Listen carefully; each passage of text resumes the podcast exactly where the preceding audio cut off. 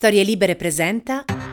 Buongiorno e ben trovati a un nuovo appuntamento di Quarto Potere, la rassegna stampa di Storie Libere. Giovedì 16 febbraio 2023, come sempre in voce Massimiliano Coccia e come sempre andremo a vedere quello che ci riservano i quotidiani che troverete questa mattina in edicola.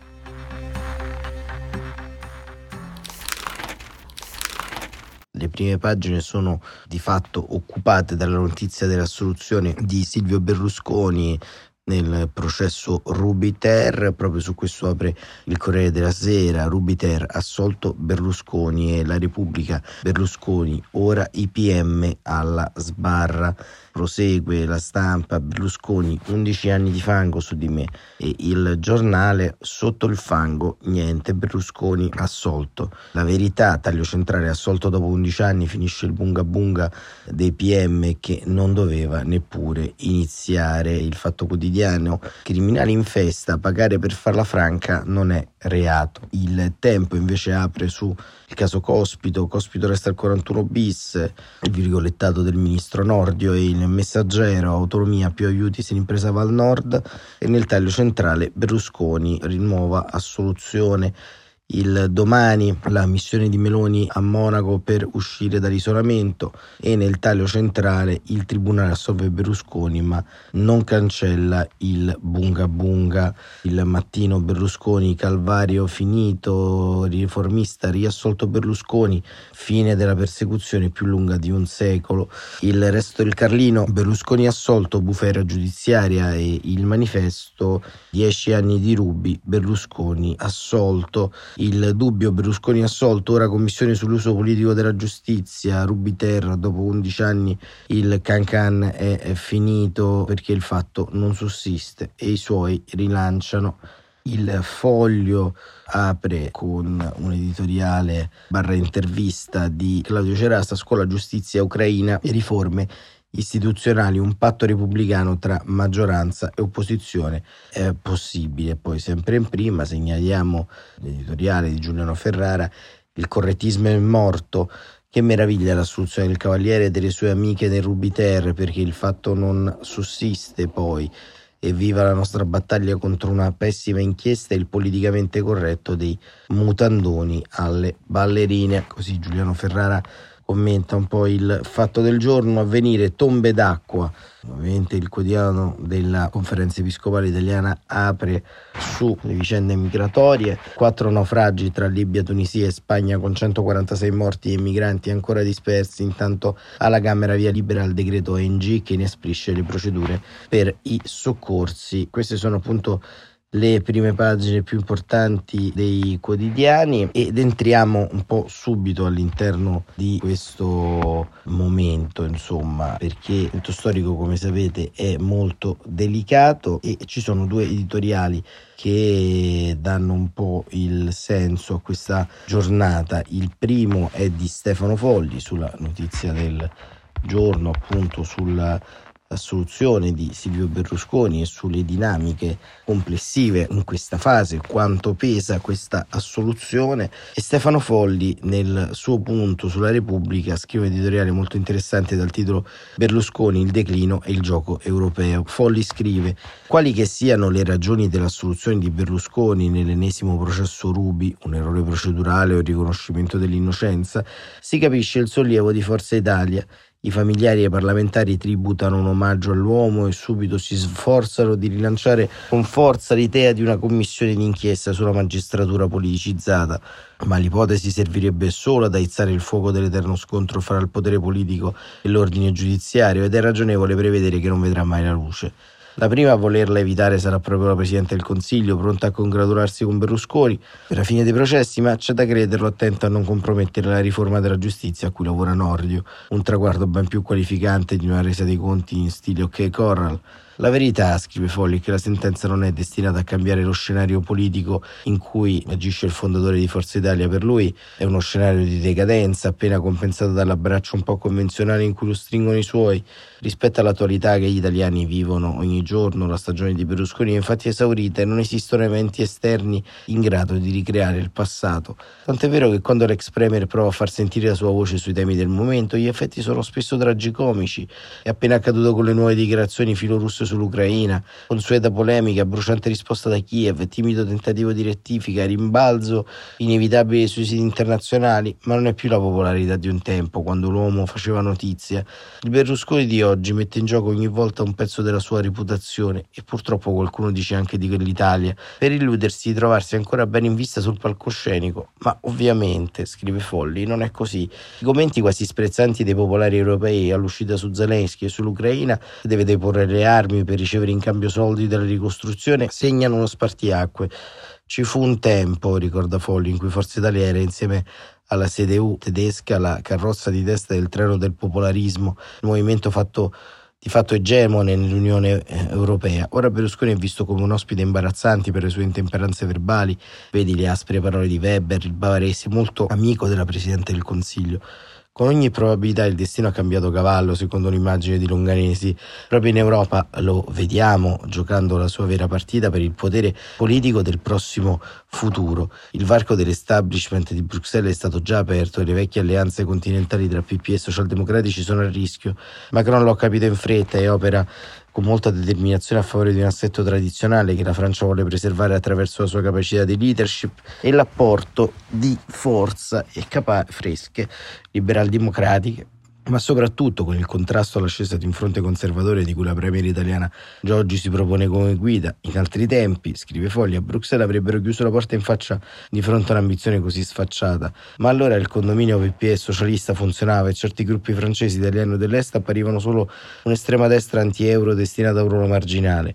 Il successo, che ha tutta l'area di essere duraturo di Giorgia Meloni, ha sconvolto il quadro. Il massimalismo è diventato pragmatismo e ora si intravede pure il contorno di una strategia ad ampio raggio. Forse fallirà ma nessuno può sottovalutarla. Vedremo, intanto i nuovi incontri in questi giorni a Roma e in Europa potrebbero rendere più chiari i movimenti e le intenzioni della Premier.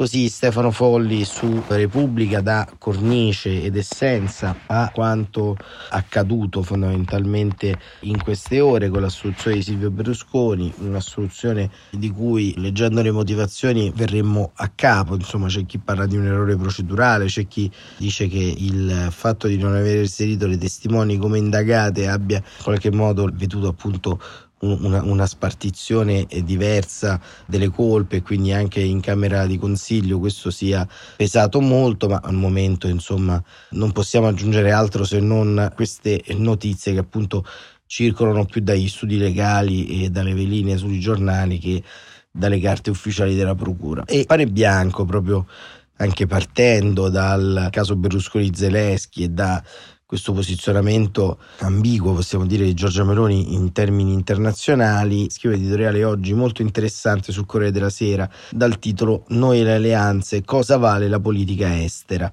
Pane Bianco scrive e porsi domande bizzarre può a volte aiutare a capire qualcosa del complicato mondo che ci circonda. La domanda bizzarra è questa: come mai la guerra che si combatte in Europa non ha già scompaginato alleanze e coalizioni in Italia? Come mai i putiniani e atlantici si dividono fra due schieramenti di governo e di opposizione? Come mai non hanno, vita, non hanno dato vita ad alleanze certamente eterogenee quanto a scelte politica interna, ma omogenee sul terreno più importante? Perché non sono ancora sorte le condizioni per tenere un fondamentale accordo sulla questione della guerra? Un'antica e gloriosa dottrina sostiene il primato della politica estera ossia l'idea che le posizioni di politica interna e le alleanze tra i partiti che operano entro diversi paesi siano imposte dalla politica estera, dipendano dalle scelte che si fanno sulle questioni internazionali più importanti, come la guerra per l'appunto. Ciò a sua volta sarebbe il frutto di vincoli stringenti imposti dalle dinamiche, dagli eventi e dalle alleanze internazionali, scrive Pane Bianco. Tenuto conto che l'esito della guerra che si svolge nel cuore dell'Europa deciderà gli equilibri del vecchio continente e dunque anche il destino dell'Italia, chi applicasse meccanicamente la dottrina del primato della politica estera dovrebbe immaginare la formazione di ben altri schieramenti al posto di quelli esistenti. Da una parte Berlusconi, Salvini e Conte, più quel settore del PD, non si sa quanto consistente, che ha subito la scelta atlantica di Enrico Letta e non vede l'ora di sbarazzarsene. Dall'altro lato Meloni, Calenda, Renzi, più quella parte del PD fermamente convinta della necessità del sostegno all'Ucraina, con il mondo cattolico diviso un po' di qua e un po' di là. La suddetta domanda non apparirebbe bizzarra come oggi invece è se vivessimo ancora in età bipolare come al tempo della guerra fredda, allora c'erano i blocchi contrapposti, le alleanze internazionali, in Europa erano rigide e stringenti, non era possibile in Italia avere al governo forze politiche nemiche del blocco internazionale di appartenenza, da qui la convenzo ad escludendum, l'impossibilità per il blocco comunista legato al blocco nemico di quello occidentale di essere preso in considerazione dagli altri partiti come possibile partner di governo. Da qui anche il fatto che una forza di sinistra, il Partito Socialista, poté sfuggire al cappio della convenzo ad escludendum solo rompendo l'alleanza con i comunisti in età bipolare. Il primato della politica estera si manifestava in tutta la sua potenza. Oggi però viviamo in un ambiente internazionale assai meno rigido, molto più fluido. I condizionamenti esterni ci sono ancora, ma sono multipli, esercitati contemporaneamente da una pluralità di centri di potere internazionali. I confini detti nazionali sono porosi, facilmente attraversabili da forze esterne, anche fra loro in competizione e in conflitto. Il partito atlantico pro-Zelensky e il partito putiniano anti-Zelensky non dividono solo sulla politica, hanno ramificazioni, scrivevano in bianco ovunque, nel mondo delle imprese come in quello della cultura, quello dello spettacolo e dell'informazione. Un effetto evidente della porosità dei confini, del fatto che una società aperta è esposta a ogni genere di influenza. Si aggiunga che rispetto al mondo di ieri è cresciuta assai come effetto del successo del processo di integrazione europea l'interdipendenza fra i paesi dell'Unione e con essa sono aumentati le forze transnazionali che li attraversano e che li legano. A differenza differenza di oggi, un tempo l'Europa non era fronte di divisione fra i partiti. Anche i comunisti da un certo momento in avanti diventarono favorevoli alla allora comunità europea. È un'altra condizione che rende attualmente più difficile la formazione di coalizioni coese sulla collocazione internazionale dell'Italia. Il problema si presenta ovunque o quasi ovunque in Occidente, ma in Italia con particolare forza e intensità, perché disponiamo di debolissimi anticorpi. In un paese, scrive Pane Bianco, in cui la forza preponderante del patriottismo di fazione a destra come a sinistra rende difficilissima la convergenza intorno a un'idea condivisa di interesse nazionale, è difficile che si possa fare, se non per brevi periodi, fronte comune contro le sfide esterne, come proprio le divisioni sulla guerra entro gli schieramenti dimostrano ampiamente. Si aggiunge il fatto che solo ora l'Italia si sta dolorosamente svegliando, solo ora sta scoprendo dopo decenni di disinteresse che la politica internazionale può essere fonte di pericoli mortali, può minacciare la sicurezza e l'integrità del nostro paese. All'epoca di Trump, mentre il presidente francese Macron parlava della morte cerebrale della Nato e la classe dirigente tedesca era terrorizzata dall'idea di poter perdere la copertura atlantica, da noi ci dividevamo in omaggio al patriottismo di fazione tra sovranisti e antisovranisti, amici e nemici di Trump, senza alcun riguardo per il vero problema, cosa ne sarebbe stato della nostra sicurezza. La stessa ragione per la quale abbiamo assistito senza che l'opinione pubblica battesse ciglio all'occupazione della Libia da parte dei turchi e dei russi e la loro presenza minacciosa nel Mediterraneo, nel cortile di casa nostra, anche se non hanno più gli effetti meccanici immediati che avevano un tempo sulle alleanze interne gli equilibri internazionali, continuava Bianco, continuano e continueranno a condizionare la vita dei paesi, compreso il nostro. Verrebbe da dire il nostro soprattutto. Guerra a parte, la tentazione di sfruttare le nostre divisioni per i loro scopi può venire a molti, ivi compresi turchi, iraniani e altri. Non dice forse qualcosa a riguardo alla vicenda del Qatar?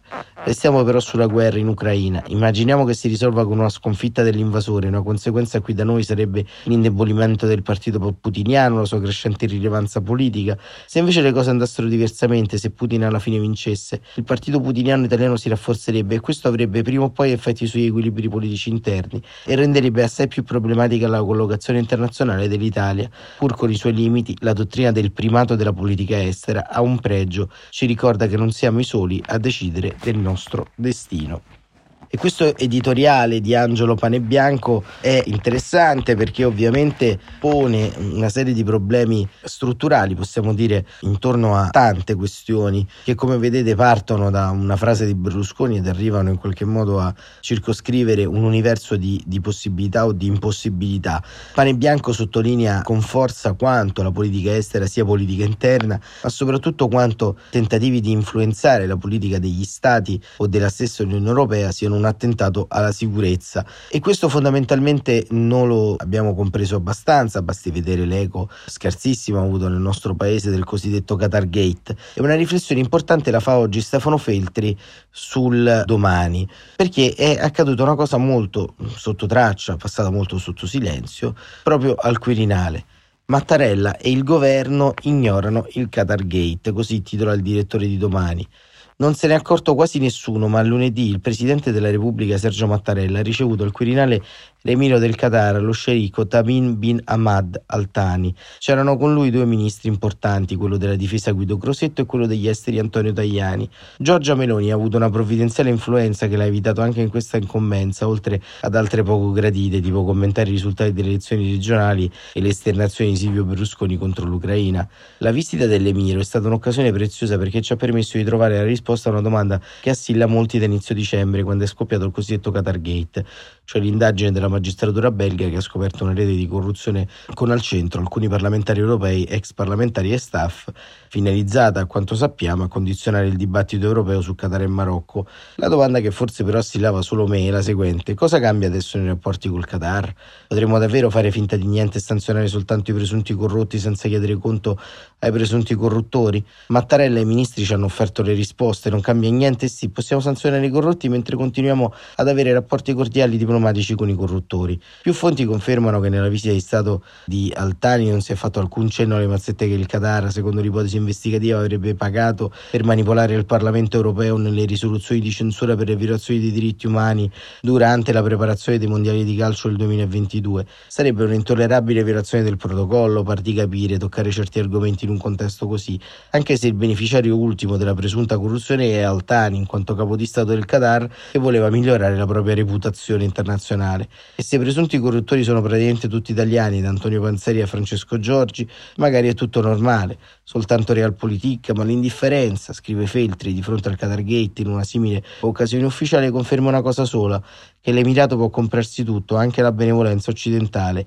Interessi nell'area consigliano di tenere buoni rapporti, visto che il Qatar è uno dei principali esportatori di gas naturale liquefatto, preziosa alternativa a quello dei tubi russi. Molte volte Mattarella è stato capace di gestire equilibri difficili e tenere insieme il pragmatismo con la difesa dei valori costituzionali. Questa volta passa soltanto il messaggio che i soldi e il gas garantiscono l'impunità. Un articolo molto duro, diciamo, di eh, Stefano Feltri, eh, una riflessione che però eh, come dire, parte dal Quirinale, però insomma si estende un po' a tutta la politica, tutta la politica italiana europea, semplicemente perché in termini pratici, quando si parla di corruzione, quando si parla di lotta ai sistemi criminali, ormai diventa un problema per chi ne scrive e un po' per i magistrati che indagano l'opinione pubblica insomma fa abbastanza orecchie da mercante, così come i partiti, così come la gran cassa della politica nazionale e internazionale. È un problema perché significa che teniamo poco, ancora una volta, al significato intrinseco che alcune storie ci stanno raccontando, ovvero che siamo fuori da ogni eh, tipo di logica esistenziale eh, intorno a queste vicende e ci apprestiamo in qualche modo a vivere un secondo tempo, un terzo tempo su queste questioni che ci appaiono davvero centrali, ovvero la collocazione dell'Italia nello scenario internazionale e soprattutto la forza delle istituzioni europee per garantire pace, equilibrio, ma soprattutto forza. Quarto Potere torna domani, come sempre alle 7.45. Grazie davvero per essere stati con noi e buon proseguimento di giornata.